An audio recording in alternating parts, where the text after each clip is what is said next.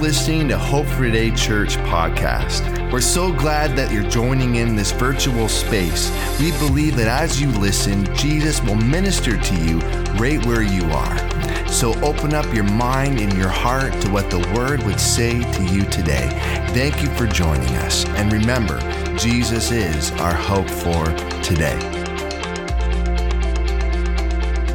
I'm going to invite you to turn to uh, 2 Samuel. And, um, you, you, know, we're going to really, the goal here today is to um, wrap up where we have been in a miniature series, I guess, on uh, worship and praise so that we can then lean into the Christmas season together with Advent and, and looking to all of that goodness. But first, today, we're going to delve right into the richness of Scripture and explore the, excuse me, the passages that illuminate the essence of our faith, the, the depth of God's love, and the blessing of his presence in our life. How many believe that because of his presence, everything can change? In his presence, everything can change. In fact, people are saved before a word is even preached here today that he can transform and move in your very life before I say a single word. From the moment that even the guitar is strung or the, the cymbals are, are, are hit in the presence of God, that He can move and life transformation is possible. Amen. And so in 2 Samuel, that's our focus passage for today. And I believe it'll help illustrate the benefit of this sacrificial praise and worship in the presence of God. And of course, time permitting, we'll refer to the encouragement and wisdom of other relative passage, passages and verses. And I believe as we walk out of here today, we will understand the reality of loss in our choices, but along with the hope of life transformation that's realized through a heart of worship a heart of worship and praise before our loving and mighty God.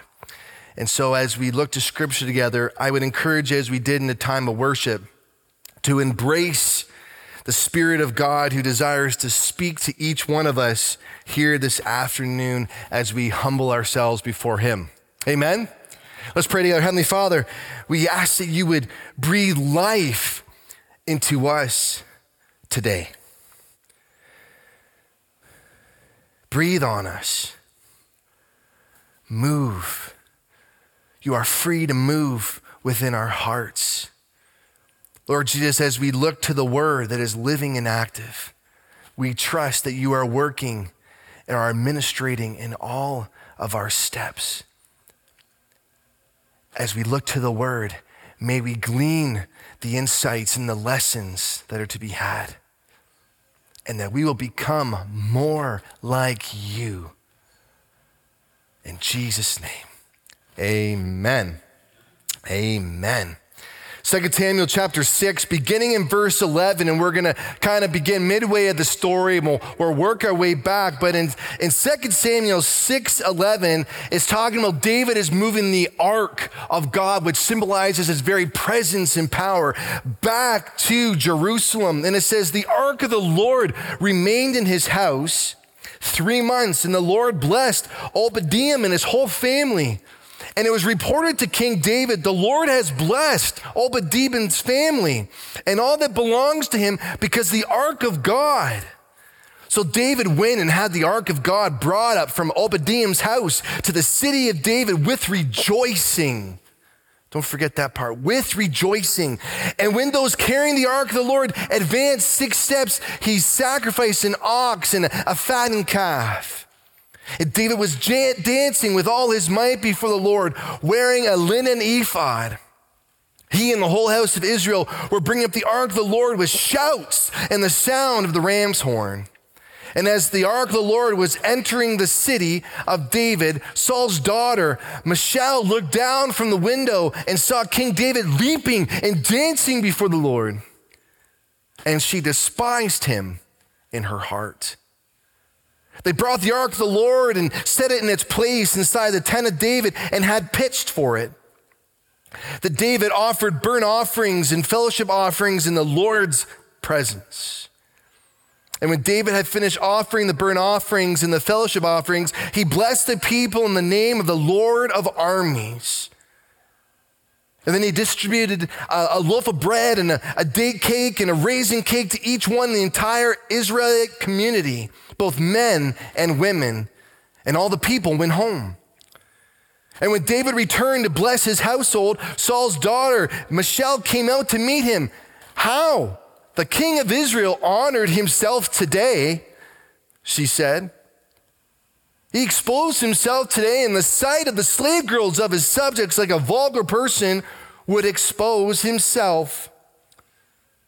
And David replied to her, It was before the Lord who chose me over your father and his whole family to appoint me ruler over the Lord's people, Israel. I will dance before the Lord, and I will dishonor myself and humble myself even more. However, by the slave girls you spoke about, I will be honored. And Saul's daughter, Michal, had no children to the day of her death. There's so many different places that we could go in regards to this passage, but the sake of time and, and the goal here this afternoon is that we are not supposed to operate from a place of worship depending on what people say and how we're supposed to engage in worship of how we are to conduct or what they think is fitting and right in their own eyes. Now we know that Saul's daughter you know, had a bone to pick with David because essentially he was king following her very father, who was once the anointed one of Israel, but because of missteps was removed from his place of kingship, and David took his place. And so, in many respects, there was a, a harborness of bitterness there. But that's not where I want us to park here today. We look in verse 17. It says, They brought the ark of the Lord, set it in its place inside the tent David had pitched for it, and he danced and he rejoiced as they returned the ark of covenant to Jerusalem. In fact, it shows us here in the beginning of the chapter that David and the whole household danced before the Lord. In the opening part of the chapter, it says that they worshiped the Lord with, with tambourines and, and lyres and all kinds of wood instruments. Meaning it wasn't that those instruments were somehow fit and holy. It was the fact that they used whatever was at their, you know, near them to use in a place of worship. It was a joyous, worshipful time because the ark, representing the very presence of God and power among his people, was returning to Israel, returning to his people after a 20 year long wait. Could you imagine for a moment waiting 20 years to meet in the presence of God? Again? Now, sometimes you might feel like that. You come into the place, and every gathering can be a little bit different. I've been to gatherings in places where some will say, Wow, the Lord, could you sense his presence today? It was so tangible. And then you look to the person the left and say, Yeah, it was all right. There's different times and places, and, and I'm so thankful for what we can enjoy here and now because we're united in Christ. Because here in this time, in this season, the people of God had missed out on his presence because of steps they had taken. It says in Samuel 7 2, the time went by, the 20 years since the ark had been amongst them, and the whole house of Israel longed for the Lord. Don't forget about that word for a moment longed. The whole household longed for the Lord. There's something beautiful that happens when we long for the presence of God. And they knew the very promise that God declared to them through Moses in Exodus 25 22, who God said to them, I will meet you there above the mercy seat between the two cherubim, that over the ark of the testimony I will speak with you from there about all that I command you. And now this generation had now experienced what it was like to not have the presence of God amongst them. And so they were deeply longing, and now their longing was being fulfilled. And so they had much praise and worship to give before the Lord. And remember, the presence of God was only there above the mercy seat, it was in a specific time and place, unlike today. Everywhere that you go, where you're situated, you are in his presence. He is with you. That we have this just awesome opportunity, if I can even emphasize it enough, of this special arrangement, if you will, that we enjoy. And yet, at times, we kind of sit on our hands. There's times where we can go to events and we can admire and even praise what we see, even people and amazing feats. But when it comes to the King of Kings and the Lord of Lords, do we worship and praise him for the worship that he so deserves?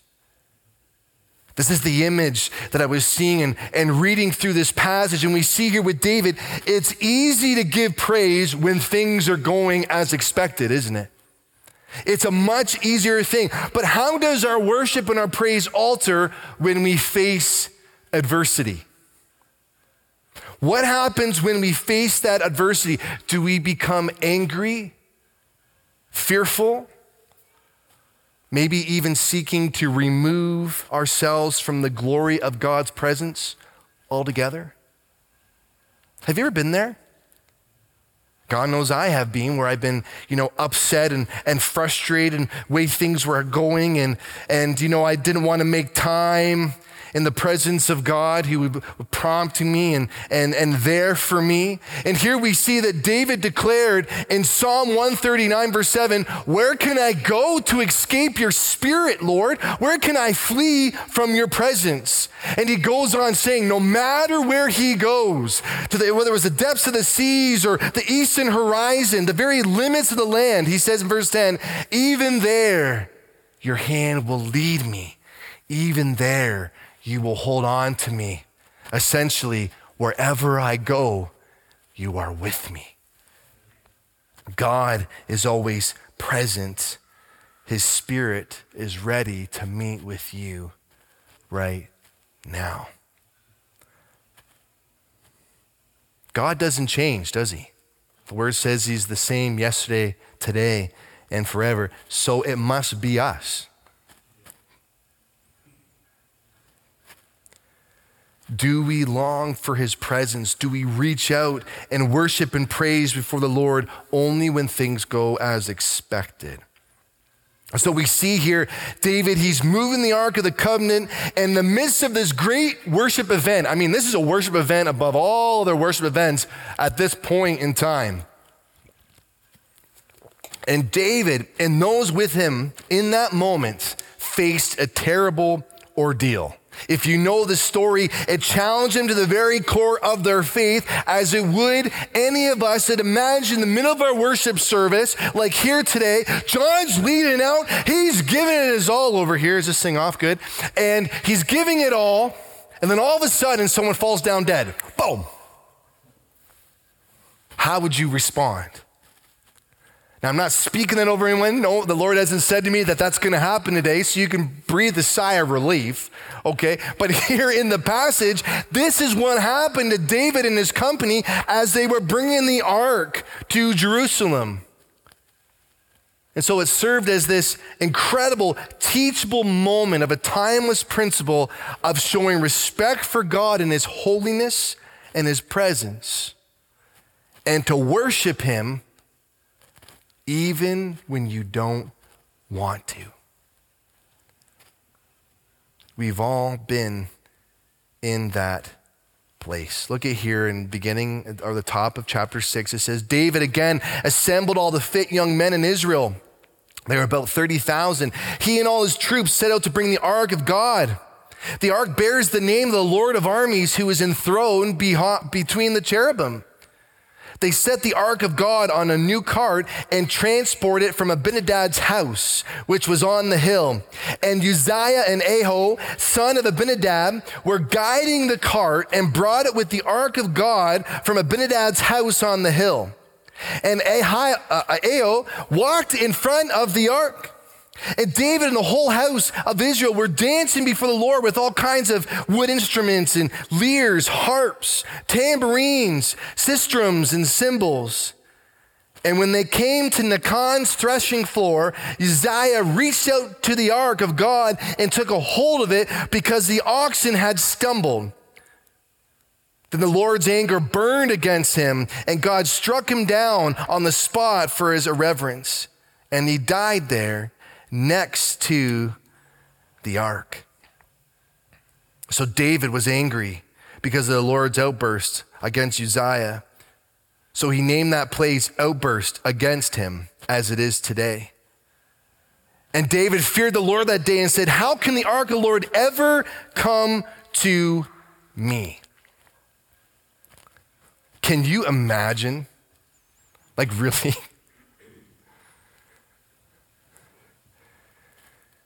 You know, all the, the matters we face in life, the array of challenges, I have never experienced a scene or situation like this. But you don't have to be a member of God's family, a member of the Christian faith to know that what we endure reveals not only is what is in our heart, but that testing and time under pressure, if you will, builds character.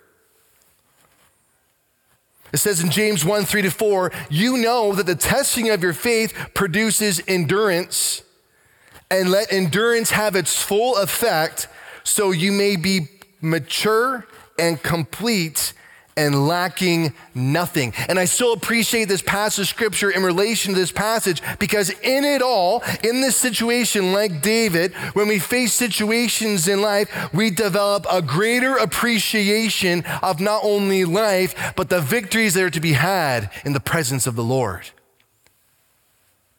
It moves us to long for only what God can do, and it moves us to dance before Him in praise no matter who is around and what is happening, especially when we don't understand why it's happening.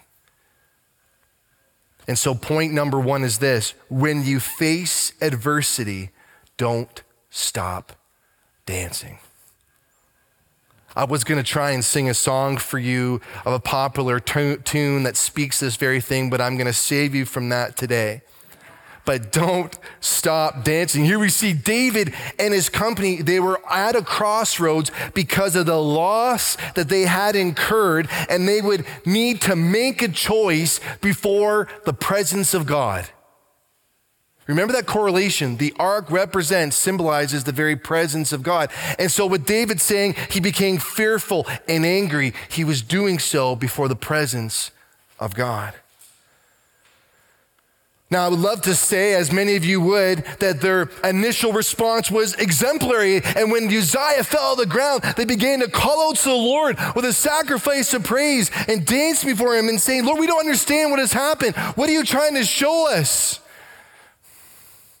Instead, David hardened his heart, became angry, became fearful, because the sting of that loss began to hold them back.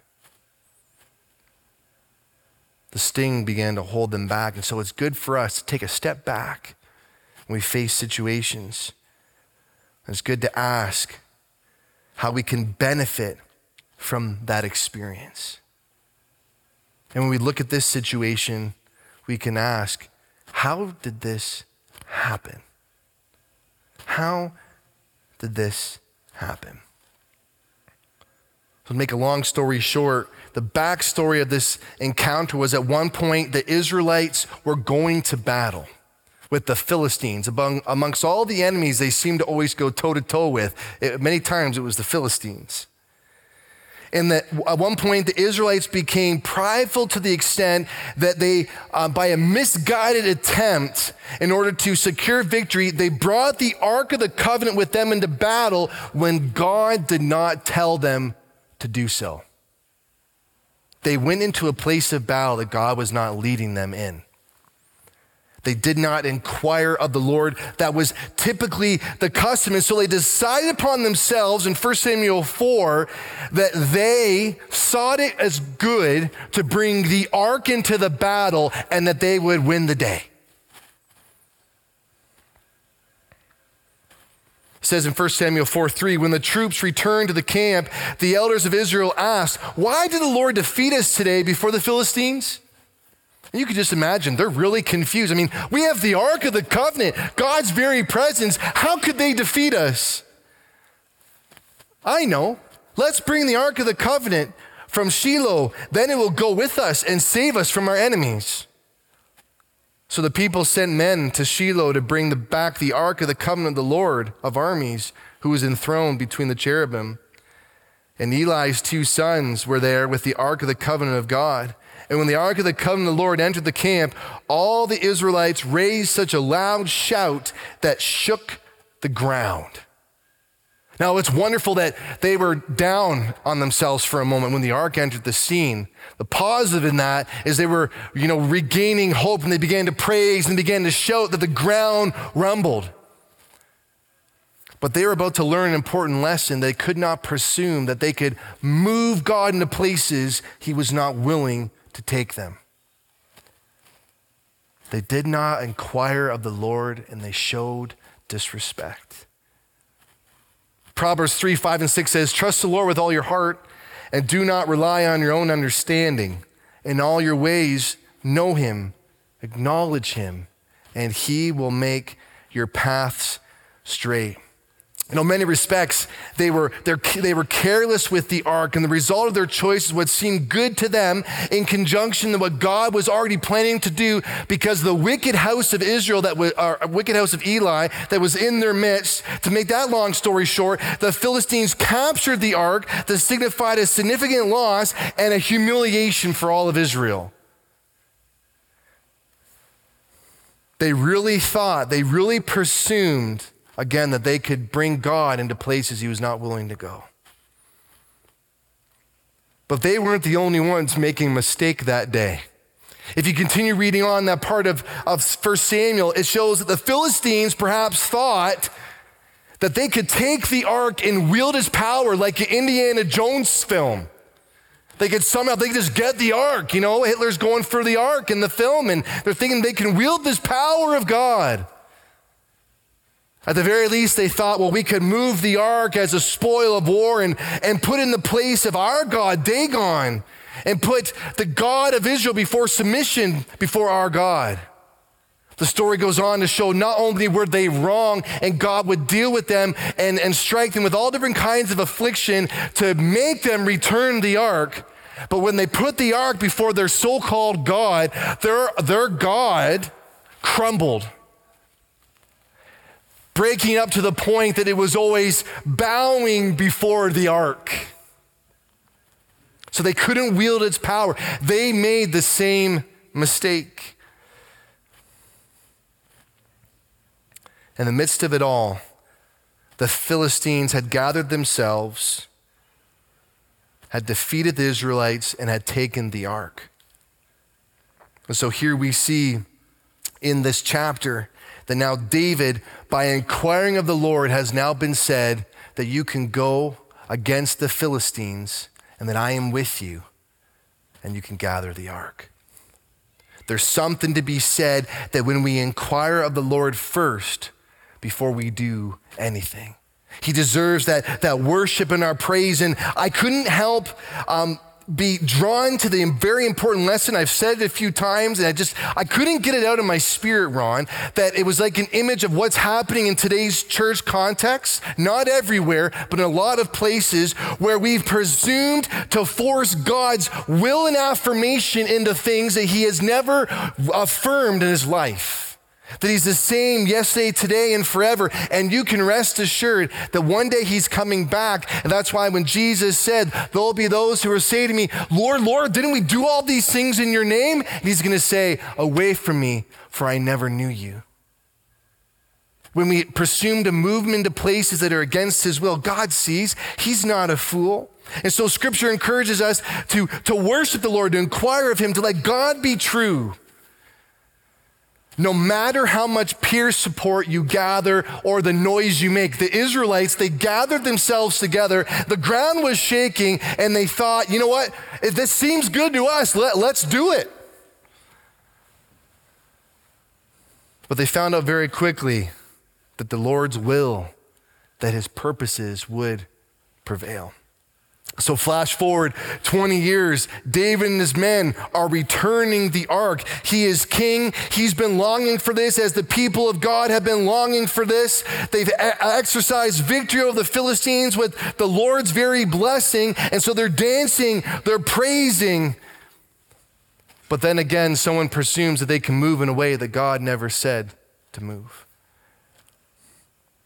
And so, my point number two is this genuine longing for the Lord will bring us into alignment with His will.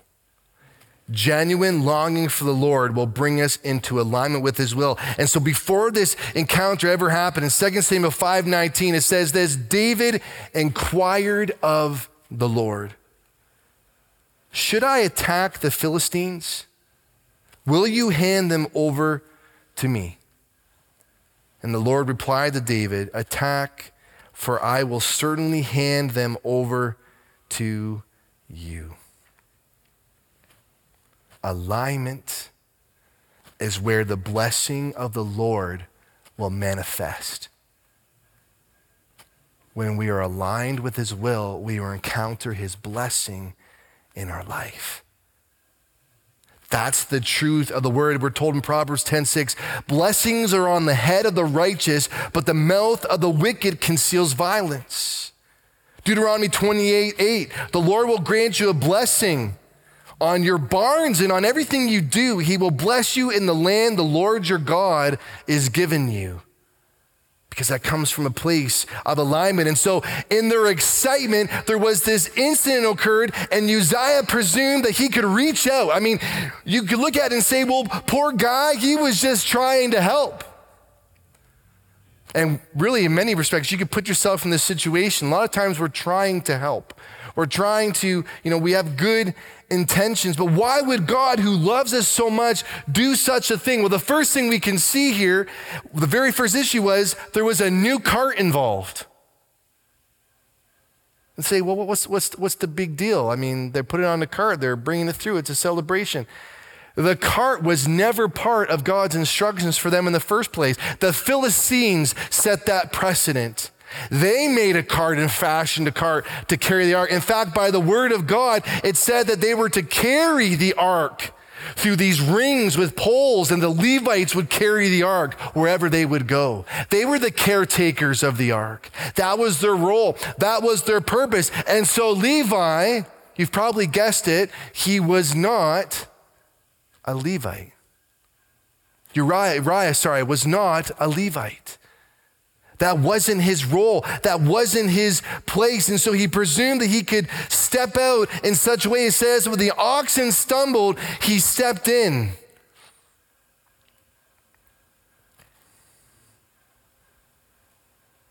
There's times when we, we forget our place, when we forget what the Lord has called us to, that we can, we can cause damage, so to speak, when we move into places that He would not have us go.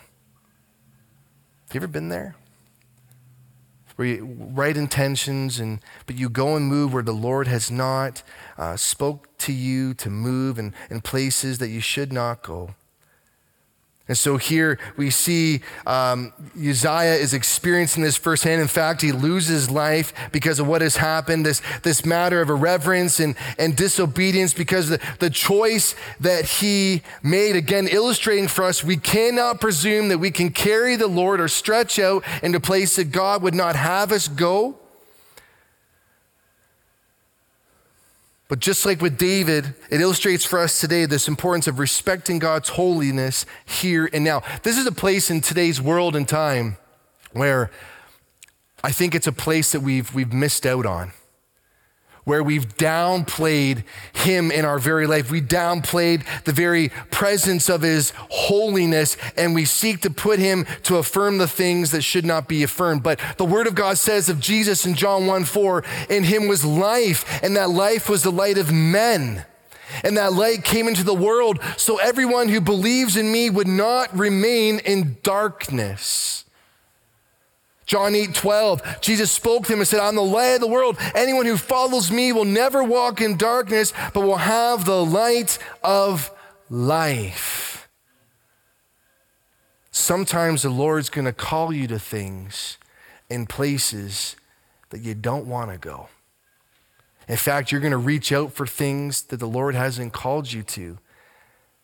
Why encounter loss and consequence that's unnecessary?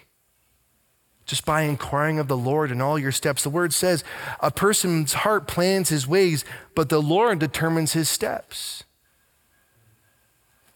The Lord determines his steps. So, as we come to a time of close, I want to give you the opportunity as you ponder on these words of Scripture to allow you as the Spirit leads you to fill in the blanks of all the areas that this wisdom of Scripture speaks into. I mean, the great thing is this instant not only speaks the sovereignty and power of God's presence in our life, but shows us nothing is impossible for Him as He teaches us His reverence, His holiness, His unparalleled, unparalleled love for us. And so we see here, point number three, as worship team comes, as a result of what happened, David shows us to dance. He shows us to rejoice no matter what you face. Sure, first he started off in a place of anger and fear, but then he was able to get his head on straight, so to speak, and he began to dance. He began to leap because the presence of God was in his midst, and he no longer cared about what other people were presuming in ways that he should act and conduct himself. What mattered that he wanted to honor and worship the Lord with his very life life. And so I wrote here in my notes don't stop at what is seen on the surface. Don't stop at what is seen on the surface. You might say here, well, David's initial reluctance to bring the ark to Jerusalem, it could be seen as a mixture of respect and reverence for the ark. But as you look deeper, the greater lesson is not the sacred vessel, which we've created a lot of sacred vessels in life, but here it's symbolizing not just the presence of God, the very presence of God Himself and how we glorify his name. So think about this. You and I are the temple of the living God. He dwells in us by the power of his spirit. And so as you inquire of him, he's going to lead you in the places that he would have you go. He will never affirm anything that goes against his will and good purpose. Not once, not ever. Not once, not ever. This is something I had to keep telling myself because you want to get on in the presence of the people. But here, this encounter with Saul's daughter David showing us the importance. At one point in time, when you dance and rejoice for the Lord, you have to make a choice. Who am I dancing for?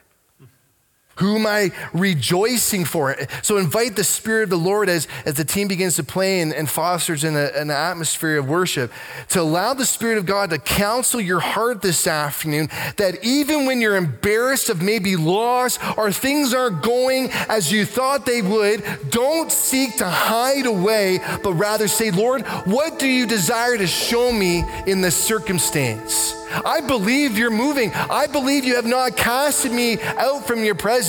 Because the main difference here in this story to today, it says that there is no condemnation in Jesus Christ. That in him you've passed from death to life. So we are not like Uzziah worrying, is the Lord going to strike me down if I make a misstep? But you can be encouraged that he's going to move He's going to be faithful to his word. And so all we have to do is dance. I wish I was a good dancer. because I began the happy feet going. But sometimes, David's showing us when things are going awry, you've encountered loss, you maybe encountered setback. Sometimes the best thing we can do is just let go, let God, and dance in His presence. And as you begin, guess what's happening? You're fostering this sense of joy. You're fostering the sense of sacrificial praise. I don't understand what's happened, but Lord, I know you're moving, that you're speaking. You're always speaking. It says in 2 Corinthians 4, verse 7 Now we have this treasure and clay jars, so that this extraordinary power may be from God and not for us. In this physical vessel of this time, this gift of time and season we have in life, He's working in you, He's moving in you. So, would you praise His name? Would you praise Him as I came here today? I said, Lord, how do I say this? I mean, this message is rough. I mean, I hope people understand that I'm, I'm sharing it from a place of love in my heart. He said, You speak the word, and I'm going to move. I'm going to fill them with my very presence, and the place will never be the same. But the people have to want to praise my name. I can't force it.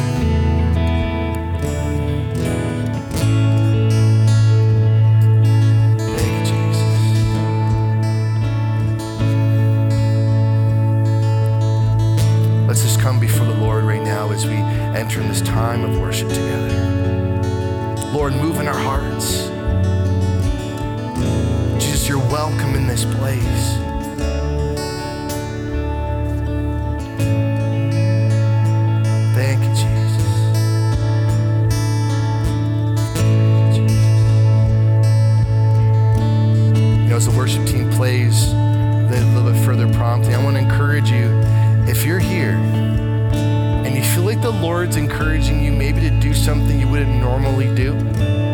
That's the prompt in the Spirit. He's trying to take you on a new path, He's trying to awaken, if, uh, if you will, something new in your life.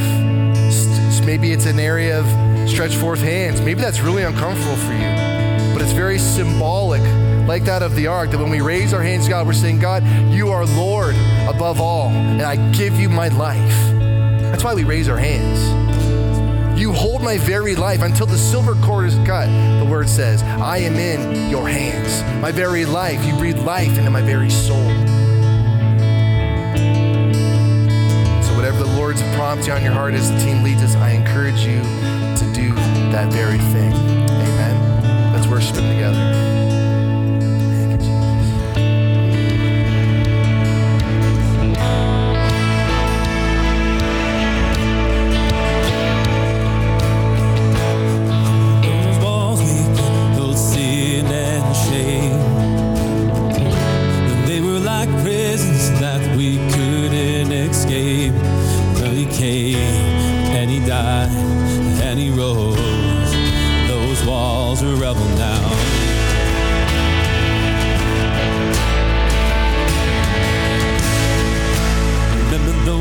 eyes